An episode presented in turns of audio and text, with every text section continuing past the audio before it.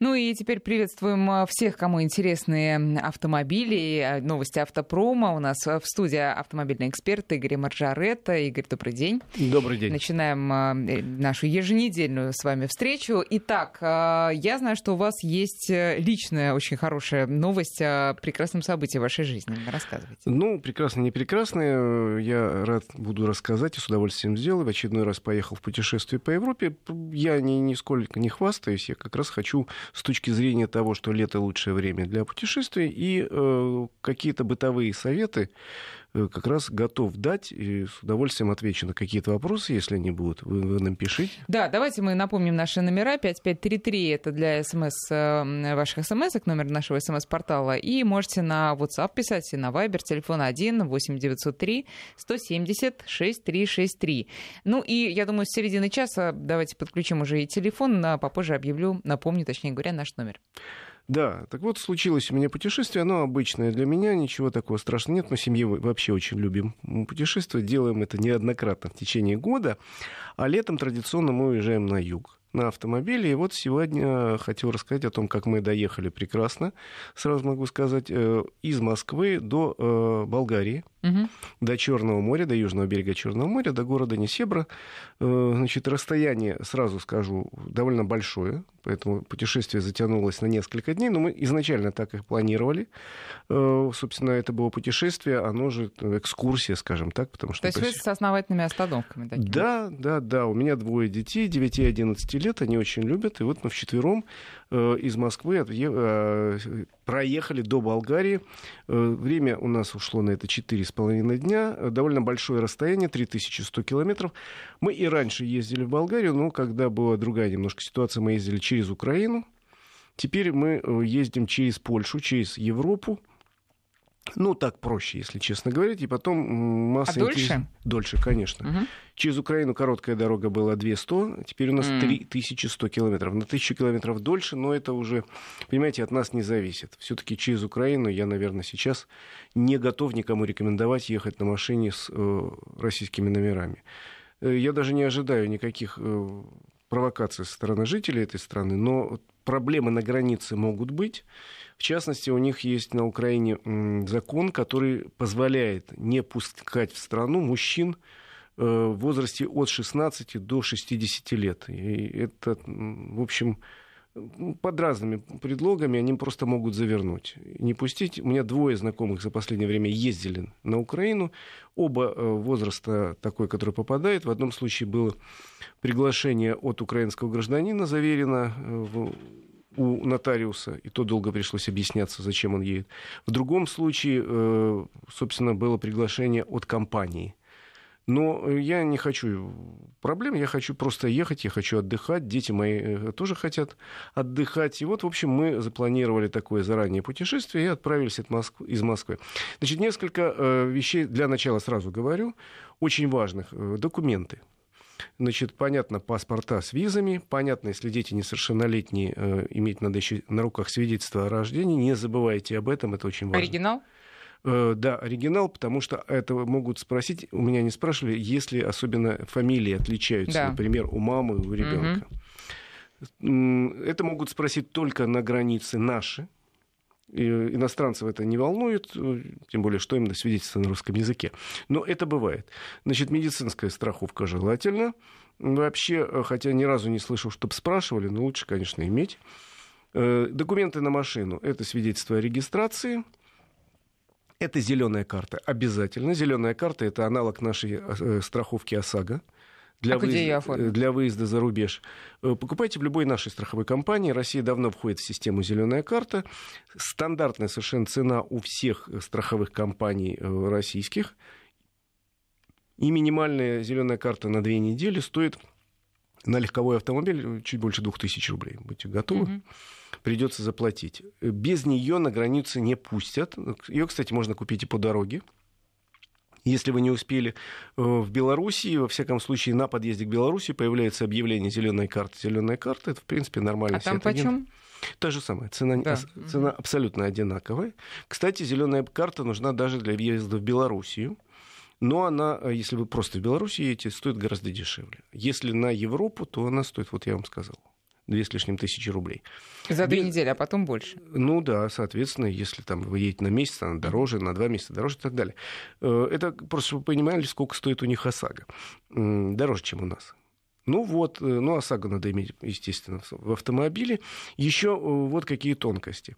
Если автомобиль не ваш, а вы управляете им на основании каких-то там доверенностей, то для выезда нужна доверенность от хозяина, заверенная у нотариуса. И там должна быть обязательно фраза, фраза с правом выезда за э, границы Российской Федерации. Обязательно.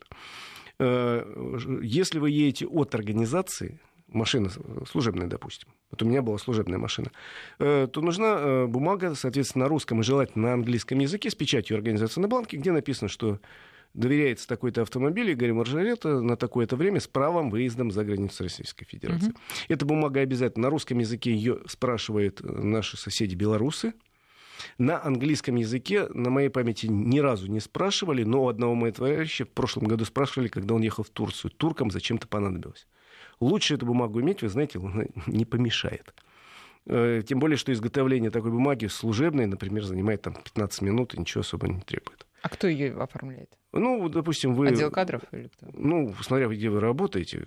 Если это небольшая организация, там, и автомобиль служебный, ну, какой отдел кадров? Прямо сам взял и оформил. Так, понятно. Да, это вообще не сложно. Печать. Но эти, да, эти бумаги обязательно надо иметь при себе. Без этих бумаг у вас будут проблемы на границе, оно вам нужно. Ну и вот еще какой важный момент. Поскольку мы ехали через Брест, наши дорогие соседи и братья белорусы уже года два как ввели э, систему платной очереди. Платной очереди при проезде через э, крупные пограничные переходы, в частности, это Брест, это пограничный переход на Литву и на Латвию один. Э, то есть, если вы не хотите стоять очередь в Беларуси, вы можете такую проходку купить. Это совершенно официально, это государственная услуга. Есть сайт Беларус Бордер Бу, то есть это белорусская граница. Собственно, и вы примерно представляете, когда вы будете проходить через границу. Но ну, платная, э, платный проход тоже имеет, видимо, свою очередь некую? Или... Ну, вот в моем случае вообще никого не было, то есть mm-hmm. две машины было. А остальные там стояли где-то в стороне немножко в очереди. Стоит эта услуга немного, в пересчете на наши деньги порядка 700 рублей. Но это достаточно удобно. Вы просто представляете, когда примерно вы приедете на границу, вот я считал, что я приеду где-то в 5-6 вечера. Я выехал в 5 утра из Москвы. Приехал реально в 4. И я забиваю там на сайте, что вот такой-то автомобиль, между 5 и 6 я приеду, плачу эти самые небольшие деньги, ну, я еще раз говорю, это порядка 700 рублей в пересчете с белорусских рублей. И дальше я подъехал к границе, и там вообще без всяких проблем прошел белорусскую часть границы. С Польшей проблемы нет. Или же придется стоять сколько? Ну, вы знаете, по-разному. Мне сказали, что вот в тот момент, когда мы приехали, в общем, очередь была совсем небольшая, а э, с утра была очень большая. Ну, как повезет. Граница это вещь сложная. На самом деле, это мы белорусскую часть легко проскочили, потому что с польской частью там у всех есть проблемы. Э, было машин 30 всего очередь, но мы в ней стояли примерно 2,5 часа. Э, поляки работают очень неторопливо на границе. Ну, просто они никаких претензий тебе не предъявляют. Очень неторопливо. Такое... Я разговаривал с пограничниками, я разговаривал с таможенниками. Они, в общем, вполне хорошо относятся к русским, там, к белорусам и так далее. Но, видимо, такая у них установка на государственном уровне тянуть резину. Вот иначе объяснить я не могу, потому что эти 30 машин могли бы пройти за 3 минуты, потому что вот подъехали мы, вот я, жена, двое детей. Подъехали, значит, подходит пограничница. Здравствуйте, здравствуйте. Куда вы едете? «Э, мы едем на море в Болгарию. Вот наши паспорта. Хорошо, везете ли вы запрещенные товары? Нет, не везем. Ну вот печати, проходите. Одна минута. Дальше мы еще минут сорок ждем, э, когда появится потаможенница. Появляется таможенница. Здравствуйте, здравствуйте. Куда едете? На, на море в Болгарии. Вот наши паспорта. Вот дайте значит, свидетельство о регистрации автомобиля. Ну, она забивает там. Везете что-нибудь запрещенное? Нет. Нет, они просто надеются, что за эти 40 минут вы забудете первые показания и будете путаться. Вот они На самом деле, проверяют. есть вещи, запрещенные к провозу через границу, я сразу могу сказать. Очень строго пасут сигареты. Ввозить в Европейский Союз можно только две пачки сигарет. Почему? Беспошлино. Если mm. вы больше везете, на взрослых, на детей вообще нельзя. Если и про сигареты спрашивали несколько раз. Если вы везете больше, тогда надо идти не на зеленый, а на красный коридор, декларировать и платить пошлину. Потому что у меня товарищ один сказал нет, но они просят открыть, они не копаются в вещах. Они просят открыть багажник, они просят открыть двери, бардачок. И они попросили открыть, не, не копаются, еще раз говорю, попросили открыть чемодан, а у него сверху лежало два блока сигарет. Сказали, ну что ж ты, родной. И? Если бы ты сказал, что у тебя есть сигареты, и поехал бы на Красный коридор, заплатил бы сколько-то денег. А поскольку ты вот вез, ну, это небольшое количество, контрабанда считается, но в мелких размерах, поэтому два блока сигарет у него отобрали, и еще выписали штраф, штраф 100 евро. О, вот, поэтому Дорого, еще раз обошлись. говорю, да, э, вот сигареты они очень контролируют строго. Почему-то все время спрашивают э, мясные и молочные продукты. Запрещено угу. к ввозу, ну, поскольку они видят, люди едут отдыхать, что везут тут баранью ногу, там, я не знаю, или 10 литров молока. Очень они строго относятся к местным и полякам, и белорусам, которые занимаются мелким таким шопингом, как раз сигаретным, таким бензиновым, они их очень долго трясут. А нас, ну вот, два раза разговора по одной минуте и три часа просто стояния на месте ожидания. Но продукты, еще раз, не пропустят, если найдут. Опять. Если найдут, ну, если у вас в промышленном виде, если у вас лежит два бутерброда, ну, никто ж не обыскивает. Ну, и два бутерброда, они... Просто имейте в виду. И еще два предупреждения по поводу границы.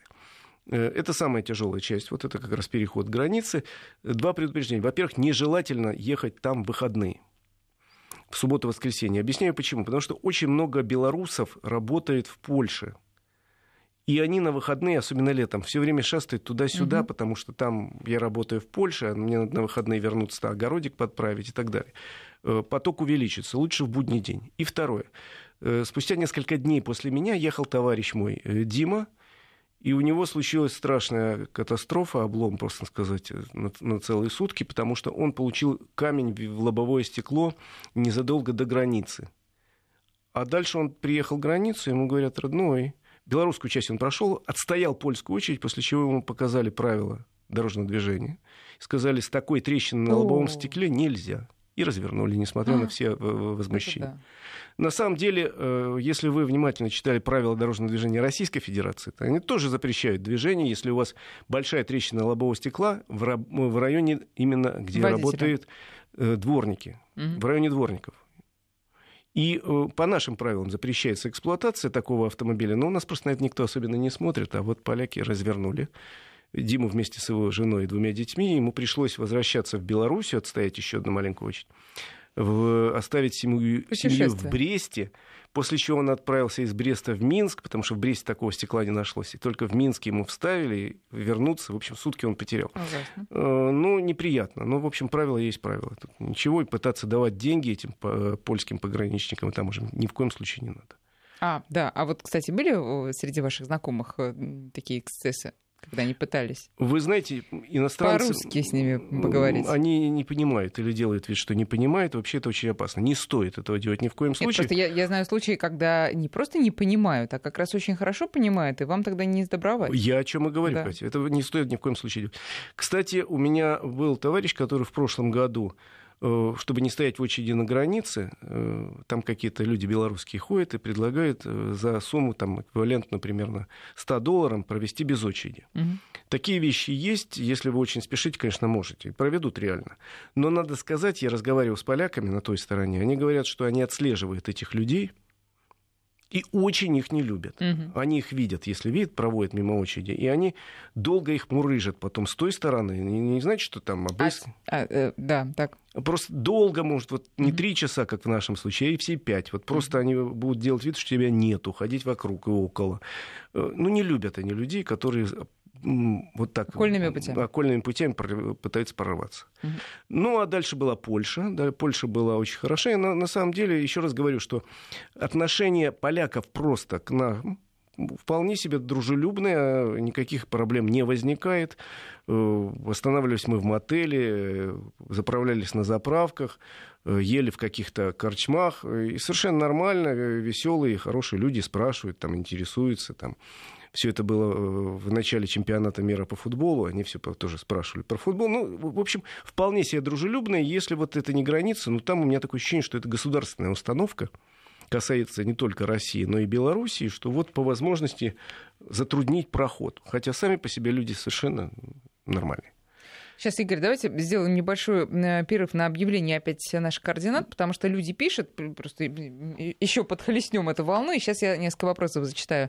5533 для ваших смс-ок, э, значит, пишите со слова «Вести» начинайте, и наш WhatsApp и Viber 903 176 363. Вот э, немножко забегая вперед, тут спрашивают, э, если за границей машиной управляет не владелец э, автомобиля, а владелец вообще просто рядом сидит, то какие-то дополнительные документы на управление нужно брать с собой?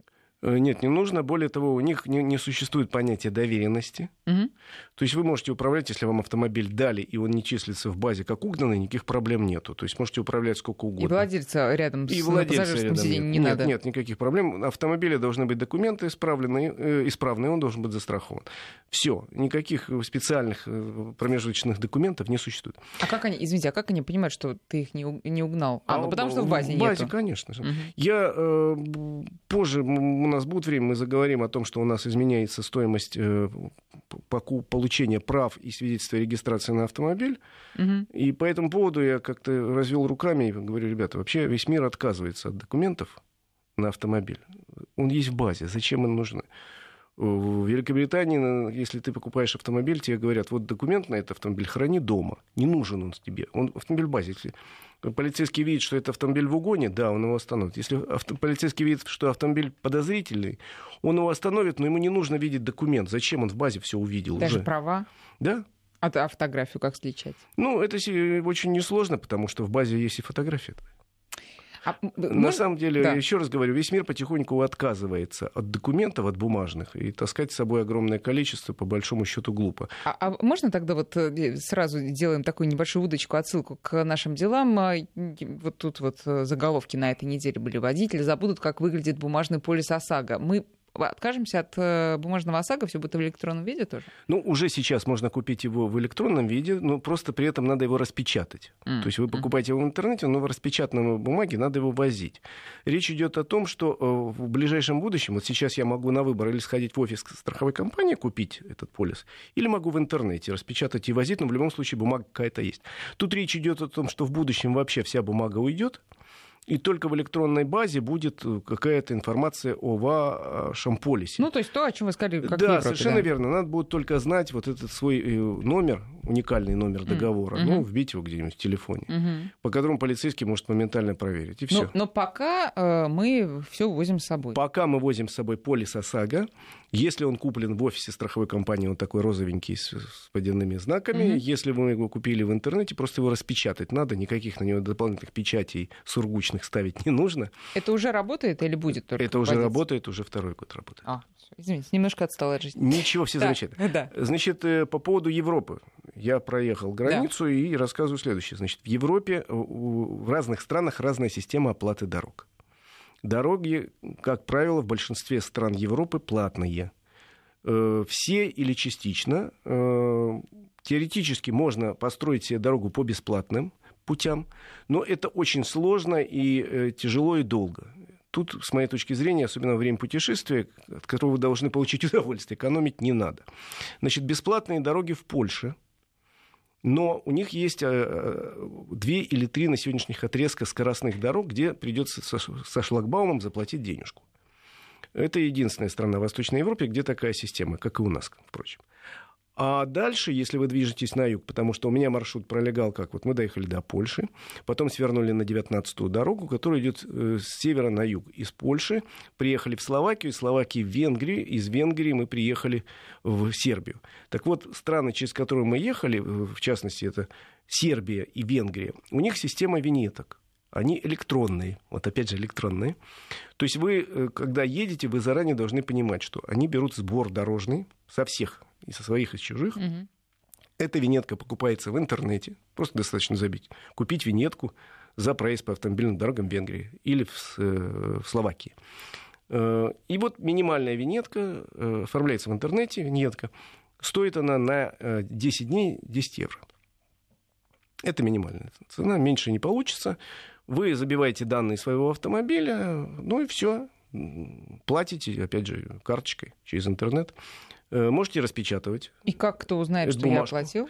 Э, можете распечатать так, эту бумажку, да. можете не распечатывать, где-то в телефоне держать ее. Э, потому что дальше, вот вы, когда въезжаете на территорию Словакии или Венгрии, видите большое количество видеокамер. Угу. Это видеокамеры, не фиксирующие скорость. В первую очередь, это видеокамера, которая сличает номер вашего автомобиля с базой. А в базе написано, что вот такой-то автомобиль, вот в моем оплатил случае, или не оплатил? Это Citroёn, вот такой-то номер, значит, я оплатил, и никаких претензий. Один раз, э, ну это не во время этого путешествия, в другое, меня остановили такие в Венгрии, и говорят, вас в базе нет. А потом посмотрели, выяснили, что я просто номер там неправильно вбил. Mm-hmm. Ну, то есть я дал, вбил номер вместе там с 77, а надо было 77 отдельно. Там. Угу. И они сказали, все нормально, до свидания. А кто остановил? Просто полиция? Э, не полиция, там какая-то специальная служба, которая отслежит. Штраф за отсутствие такой бумажки 300 евро. Ага. Если вам нравится платить. 10 или 300, почувствуйте разницу. Почувствуйте. То есть вот, вот это надо знать. Что касается видеокамер, конечно, видеокамер очень много в России, когда едешь по трассе М1. Хорошая трасса, ничего не могу сказать. Но видеокамера на ней просто через каждые 100 метров будьте очень внимательны. В Беларуси тоже есть видеокамеры. Причем белорусы очень обиделись на э, некоторых россиян, которые любят погонять по белорусскому участку трассы М1. Он прекрасный, скоростной, разрешен на скорость 120 км в час. Наши, как некоторые, как в пулятных, 150, 160 и больше. Думая, что все равно э, белорусские камеры, это русские номера не читает, все не так. Белорусы, наши замечательные соседи, сделали два мобильных поста, один из которых находится вблизи границы Россия-Беларусь. Можно точный адресок, чтобы знать, Вы где, знаете, где у самой границы на выезде, если вы едете с той стороны. У самой границы площадка, там всегда стоит несколько машин ДПС белорусских. Второй находится возле Бреста, вот так же на площадке стоит. И они данные с камер собирают, mm и ждут вот дорогого гостя. Mm-hmm. И тут летит дорогой гость, довольный, какой он умный, что он с российскими номерами мимо всех камер с ветерком просвистел. А тут его останавливают и говорят, дорогой гость, ты проехал 27 раз, штрафы у них сейчас очень серьезные за нарушение скоростного режима. И они тебя отправляют платить деньги. А и был... не выпустят, пока не оплатишь? Нет. Занимают, забирают документы и отправляются платить деньги. Mm-hmm. Так что будьте внимательны. В Европе камер мало, и, как правило, везде стоят знаки предупреждающие. Вот тут будет несколько камер, имейте в виду, тут будет камера, поэтому лучше ехать, как идет вот местный поток, и, соответственно, смотришь местный поток, значит, чуть Может, быстрее ехал, значит, можно. Смотришь, местные притормозили, значит... Ну, ну, чуть быстрее, а, действительно, чуть, они же сильно не превышают. Обычно. Нет, они сильно не превышают. Встречали Вообще, вы лихачей там? Э, встречал. Но, как правило, это какие-то, во-первых, транзитники, во-вторых, ну, местные, которые четко знают, где стоит какая камера. Mm-hmm. Друзья, сейчас мы сделаем перерыв на новости. Вот тут пишет Александр, в Болгарию через Европу ездили два раза. Переход из Беларуси делаем обычно к ночи в Долмачево, 40 километров от Бреста, да? Да? Дома Долмачево. Долмачево, извините. Там пусто. Дорога отличная. Делаем остановку в Праге на пару дней. Обратно едем без остановок. Двое суток с перерывами на поспать. Этим летом едем снова.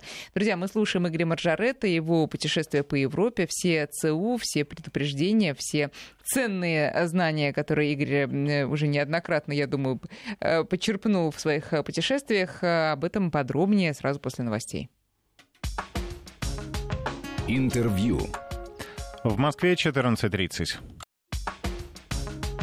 Интервью. Мы продолжаем интервью с Игорем Маржаретто. Он рассказывает о своем путешествии по Европе. Вот, Игорь, можно один комментарий такой в пику, в пику вам от нашего слушателя Вадима? Зачем ехать отдыхать за границу на машине? Это долго и дорого. А что делать будет ваш гость, если машина вдруг сломается? Есть ли способы себя подстраховать? Ну, во-первых, знаете, когда вы едете, вы уж посмотрите внимательно, в каком состоянии ваш автомобиль. Э, рассчитывать на то, что сломается, возить с собой какое-то большое количество запчастей, я бы не стал. Я бы, наверное, на старом плохом автомобиле не поехал. Угу. Почему ехать за границу? Ну, нравится. Я и по России часто путешествую и рассказываю с удовольствием. Э, в нашем эфире последний раз э, ездил замечательно в Муром, Дивеево. Перед этим было еще миллион путешествий.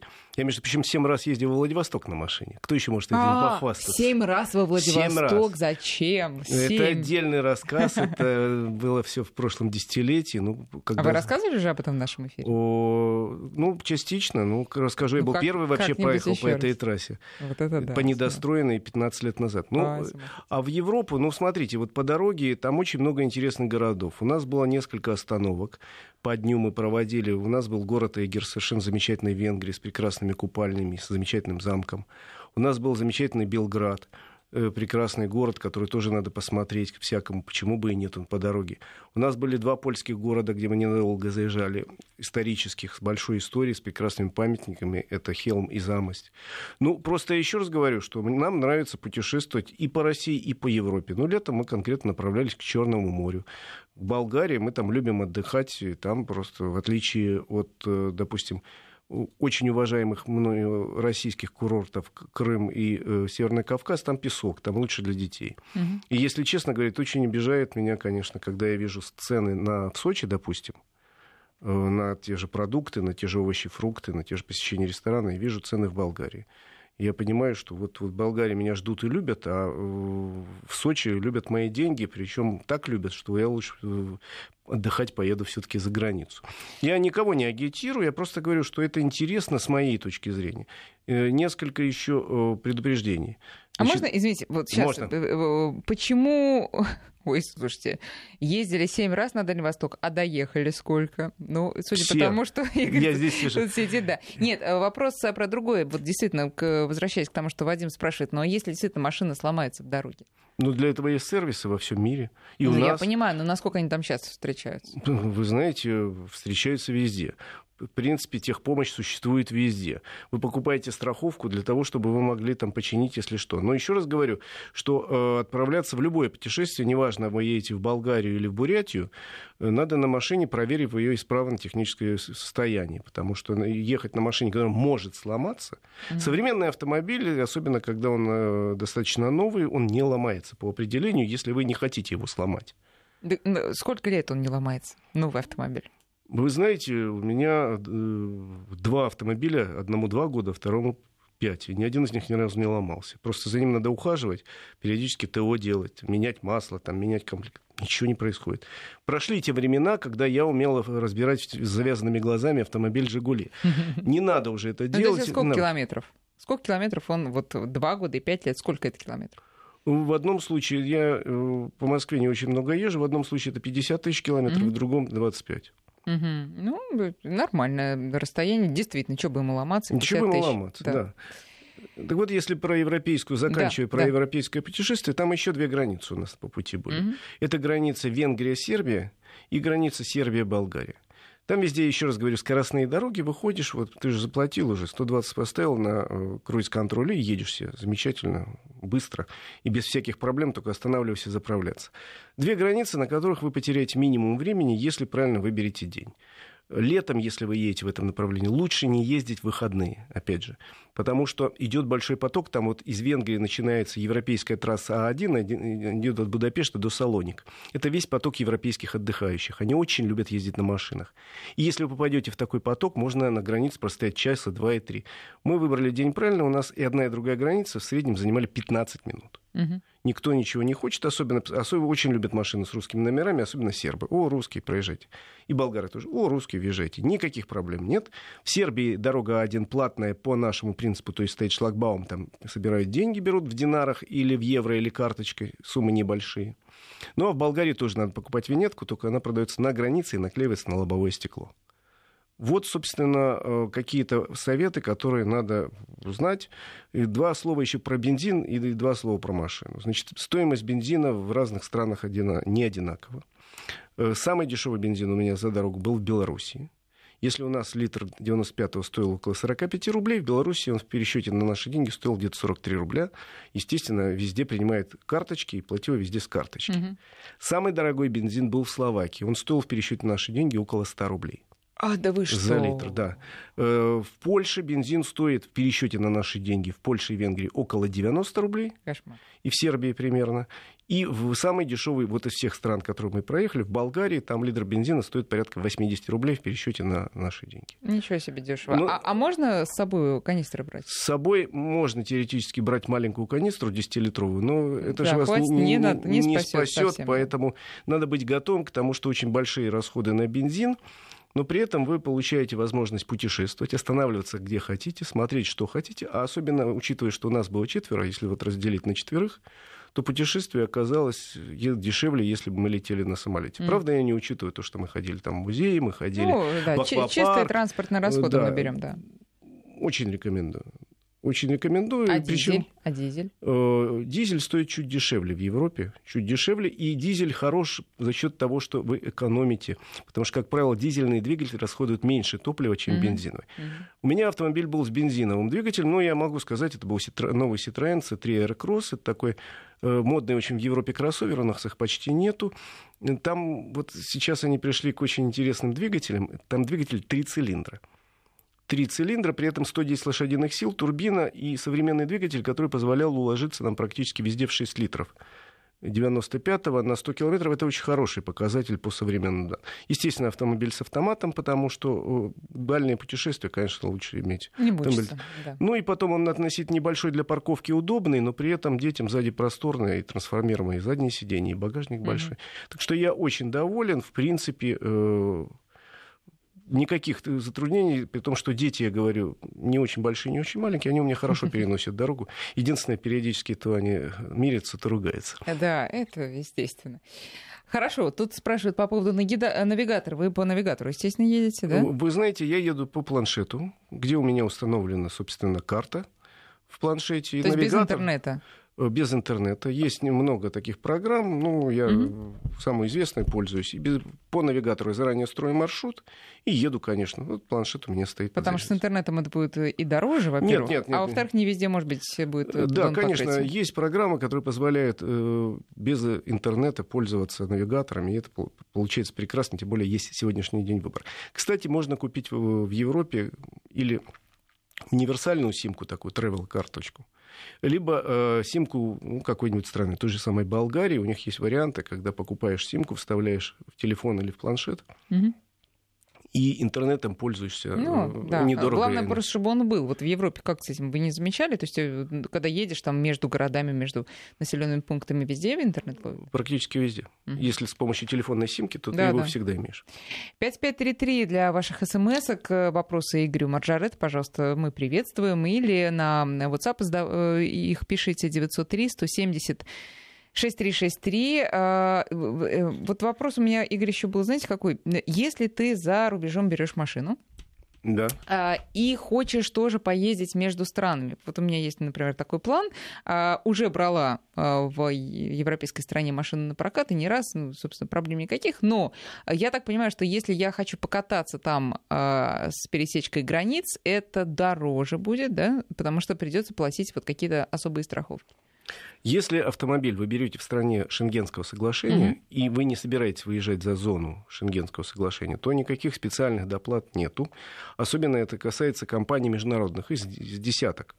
Ну, берете спокойно едете из Германии во Францию. Я вот весной... Мне казалось, что машина тогда просто Нет. аренда дороже. Если внутри Шенгенского соглашения, да, да. нет.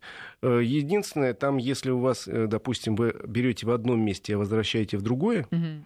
Может быть доплата. Или, допустим, вы хотите, чтобы у вас машину где-то забрали. Э, Там доплата. А Понятно. так вот я брал э, машину, весной мы ездили путешествовать по пяти странам Европы, никаких специальных доплат нету. М, небольшая доплата была за то, что мы взяли в одном городе, а вернули. Просто почему-то всегда в договоре обязуют э, меня писать, э, там, даю там обещание не выезжать за границы этой страны, где я взяла. Почему так про- просят? Не знаю, если для это, них это почему-то важно. если это международная компания, как правило, они не возражают. М. Я брал сейчас в Германии, возвращал во Францию. Теперь по поводу непредвиденных, неприятных ситуаций, если ты попал в ДТП. Ну, на своей машине начнем с этого. В Европе что происходит? Про- То же самое, что и у нас. То же самое телефон, они есть, э, дежурных служб. В разной стране по-разному. У нас это 112, у них там тоже есть страны, где 112, есть другие телефоны. Ну, вызывать полицию, если это что. И, в общем, пытаться как-то на английском языке или на том, на угу, котором вы говорите, да. объяснить, что происходит. Ну, процедура абсолютно та же самая. Единственное, что, еще раз говорю, без, вас не пустят без э, зеленой карты. То есть самое. В зеленой карте указаны все телефоны, куда можно звонить. Если вы совсем никаким языком не владеете, кроме русского, в зеленой карте есть телефоны, э, с которыми можно в Россию позвонить, а уже там э, свяжутся с местной полицией. Если это очень серьезное ДТП, и вы виноваты, что происходит? Вас там, арестовывают? Ну, все зависит от того, насколько серьезно. Ну, да. Может быть, всякое. Если действительно, не дай бог, наш человек напился и совершил серьезное ДТП, да, да конечно, арестуют. Угу. Если это там, понятно, что э, ДТП произошло там, ну, по, по нелепой случайности, ну, наверное, просто э, оставят в этом городе. У меня товарищ один попал в Румынии в серьезное ДТП, он был виноват. Ну, вот его попросили остаться в городе, где произошло ДТП, в гостинице. Он на следующий день ходил в полицию, разбирались, потом суд был. Игорь, сейчас мы прерываемся на прогноз погоды, а потом продолжим. Автодетали с Игорем Маржаретто. Да, и мы продолжаем. Друзья, а давайте-ка 232-1559, э, телефон прямого эфира, код Москвы 495, 232-1559, потому что тут уже пишут, э, жаль, что нельзя позвонить, мог бы много подтвердить и добавить. Каждый год езжу в Хорватию, практически по тому же маршруту. Пожалуйста, звоните, добавляйте, спрашивайте. А сколько языков необходимо знать для общения с таможенниками, Игорь? Не хватает одного. Э, вообще-то я говорю по-английски, конечно. Но, в принципе, э, поскольку у нас границы все были такие, в основном славянские, то там можно говорить и по-русски. И болгары, и сербы, и поляки, в общем, и слава... э, славян... словаки, mm-hmm. они, как правило, говорят по-русски, особенно учитывая, что поток туристов русских идет довольно большой. Конечно. И никаких проблем, даже можно и не знать английского. Хотя желательно знать хотя бы э, разговорные фразы. Я предпочитаю еще... Э, I don't know, I don't understand. И еще парочку и с ненормативной лексикой. Да, да. Mm-hmm. на самом деле я э, немножко говорю по-польски, немножко говорю по-болгарски, ну, совсем немножко разговорные фразы, и это им очень нравится, если ты говоришь на их языке. Они сразу тебя отпускают. Они сразу... Так что случилось с вашим другом дальше, после того, как он, он там... попал в аварию в Румынии, Ему пришлось остаться еще на сутки. Был суд, он был виноват, он проехал со второстепенной дороги и въехал в бок mm. румынскому водителю. У него была страховка, все было нормально, но пока там суд доделал, полиция разбиралась, потом был суд, суд в том же здании, и ему присудили штраф 400 евро в пересчете на евро и Э, э, лишение прав в Румынии, ну, то есть он на территории Румынии не мог mm. управлять автомобилем в течение, там, четырех, что ли, месяцев. А как же его выпустили потом с машины? Ну, с машины его, извините, увез эвакуатор в Болгарию, где он дальше ремонтировал автомобиль. Он За хорошо... что он еще заплатил, наверное, порядком? Конечно, но автомобиль был разбит, его тоже. Да. Вот. Э, самое смешное в этой ситуации было, когда он рассказывал в суде, Значит, ему присудили вот эти 400 евро штрафа. Он говорит, ну, я готов заплатить с карточки. Очень обрадовались румыны и сказали, что мы теперь именно только с карточки берем, и у нас будет первый, кто заплатит карточкой. Принесли эту самую машинку, пришла кассирша, четыре раза пыталась взять деньги. Это небольшой румынский городок. Mm. У нее ничего не получилось, и тогда она расплакалась, бросилась машинку, бросила машинку на пол и заперлась в туалете. И ее судья и, и э, начальник полиции стучали долго и говорили, Мария, ну успокойся, выйди, сейчас разберемся вместе. Это был первый и последний раз, когда мы решили взять деньги э, не наличными. Успокойся, да. Да. А, Валерий у нас на связи. Здравствуйте, Валерий.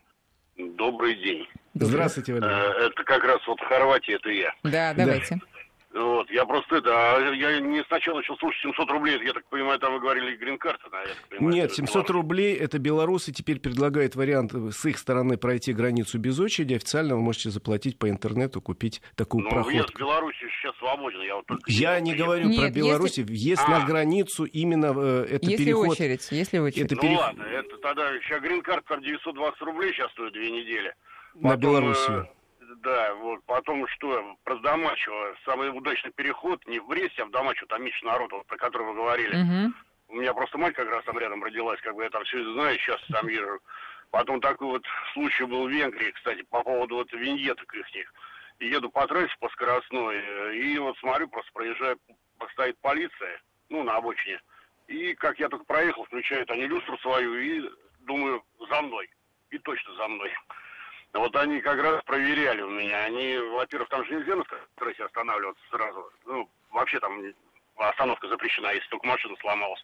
Они аккуратно вывели меня на обочину, там не на обочину, а вообще с дороги с этого убрали. Посмотрели документы и все, отпустили, как бы проверили по базе у себя, у них там все есть. Ну вот, как бы... Ну, видите, все хорошо.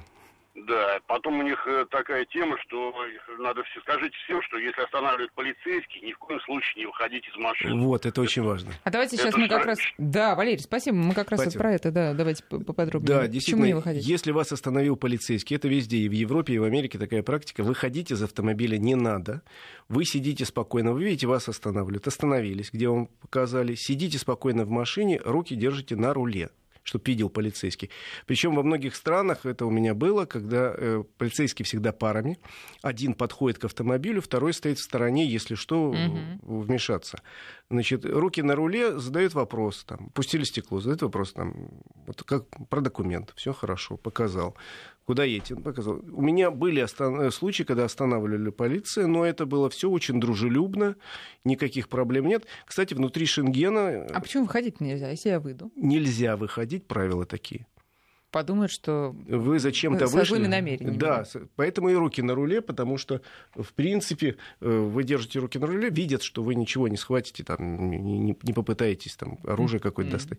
Э, это правило существует и в Европе, и в Америке, просто надо знать. Не надо выбегать навстречу полицейским с криками «Здорово, брателло, я тут из России еду». Смотри, что у меня есть, и лезь за кошельком. А, теперь по поводу алкоголя. Вот с этим-то как? Вы знаете, во всей Европе употребление алкоголя запрещено. Вот та цифра, которая есть у нас, 0,3 промилле, она существует по рекомендации Венской конвенции, это все европейские страны подписали, и эта цифра не разрешение пить за рулем, как мы считаем, это разрешение, это верхний э, допуск прибора, погрешности прибора. У нас это 0,3, это средняя цифра по Европе, хотя есть страны типа Германии, где 0,5. Угу. И теоретически Там бокальчик, это установлено, потому что, в принципе, э, нормально для немцев считается выпить, выпить кружку пива за обедом. Считается, что это никак не влияет на э, возможность управлять автомобилем. А итальянцы, например, выпивают бокал вина за mm-hmm. обедом это вот допуск прибора, это не значит, что надо обязательно выпить. Это просто они установили такой допуск. У нас 0,3, у них где-то тоже 0,3, где-то 0,5. Вот в странах Восточной Европы категорически запрещено употребление алкоголя. И, э, как, э, как правило, допуск вот в районе 0,3, как и у нас. Просто если вы едете, ну, знаете, вот я еду за рулем, я ни, ни, ни в коем случае никогда ни до, ни после. А я вот приехал в Болгарию, я уже там сел на пляже, я могу позволить и кружку пива, и бокал вина. Я уже знаю, мне никуда не ехать. Но в дорогу ни в коем случае. А иначе что, отнимут права? Вы знаете, в разных странах механизм разный. Если, как правило, степень э, содержания алкоголя превышает не сильно, ну там чуть-чуть, не 0,3 у вас, а 0,35, то э, права не отнимут, у нас отнимут однозначно, но вы будете вынуждены заплатить штраф. Может быть разный, в среднем штраф где-то в районе 500 евро.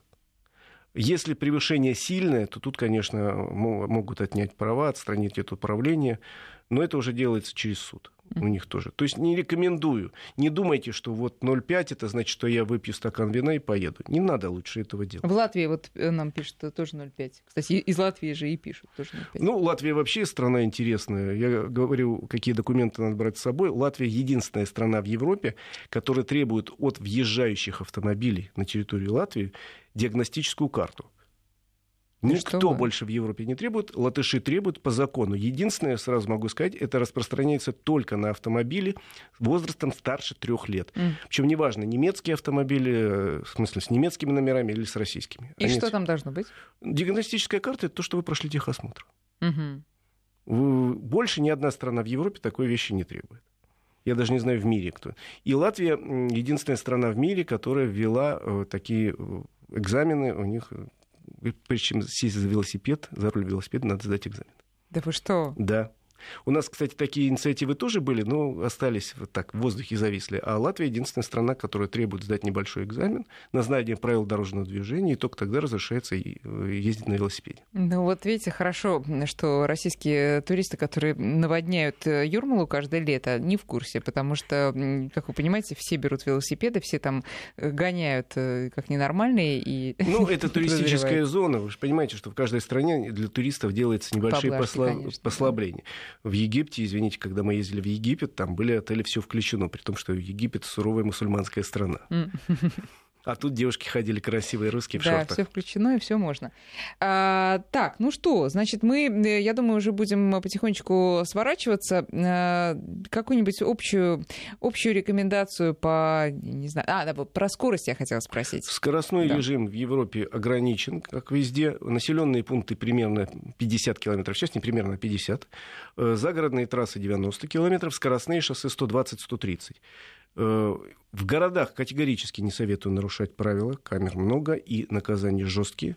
На трассе они все превышают, но немного. Как правило, превышение на обычной дороге может составить плюс 5 километров в час. Это вот плюс нас... 5, не плюс 18. Это у нас плюс 20. Только мы единственные. Мы у нас самые... плюс 18 или плюс 20? Плюс 20. Так. Да, э, ну это у нас тоже так, просто лазейка. У меня на 79 уже приходит штраф. Не, ну ладно. Не, не должны приходить. Не должны, так, Не хорошо. должны, 82 приходит. Так. Э, значит, э, а у них плюс 5 максимум. Ну, на скоростных штраф, э, на скоростных трассах там, конечно, все едут чуть быстрее, то есть если 120, едет поток основной где-то 125, даже 130. Но это на скоростных трассах. Штрафы довольно большие, поэтому э, советую очень строго соблюдать правила игры. Не ездить не пристегнутым. Очень высокие штрафы за отсутствие э, пристегнут, э, ремень должен быть пристегнут на всех сиденьях и на задних тоже. Все должны быть пристегнуты. Проверяют. Дети до 7 лет должны быть обязательно на детских сиденьях. По европейским правилам сиденье положено ребенку до 7 лет обязательно детское кресло, а старше, если э, рост ребенка меньше 135 сантиметров, то лучше взять или а бустер. он меньше в 7 лет 135? Вы знаете, есть разные дети. У Нет, меня есть конечно. знакомая девятилетняя девочка, у нее, у нее сантиметров 150 рост. Вот так. А, и еще вот тут из Латвии нам еще добавляют, что а, больше 0,5 промилле уже и штрафы и решение на 2 года плюс 15 суток ареста. Вот боже, видите, боже, не боже. надо. И еще, а, Игорь, очень коротко по поводу парковок. А, я знаю, что там достаточно большие цены за парковки в городе, в исторических частях особенно. В разных городах все по-разному. Все очень по-разному. Вот э, в маленьких городах, как правило, есть и бесплатные места, есть и платные парковки. Они недорогие, уверяю вас, в Венгрии, в небольших городках, в Польше, в Словакии, в Болгарии они невелики. Есть и бесплатные места. Очень дорогие парковки в центре Парижа, это вам честно могу сказать. Но в Париже существует и в других крупных столицах прекрасная система перехватывающих парковок, когда ты оставляешь автомобиль у конечной станции метро, ну, да. это стоит какие-то копейки, а дальше едешь на общественный Просто транспорт. я хочу сказать, что когда, вот, скажем, в Риге я оплатила, оплачивала парковку в центре города, я потом, приехав в Москву, с такой радостью стала платить по 60, по 80 и даже по 100 рублей за час в центре города. Вы себе не представляете. Вот попробуйте, вам тоже потом дома будет очень приятно отдавать такие маленькие деньги за парковку. Игорь, большое спасибо. Игорь Маржарета. До встречи через неделю.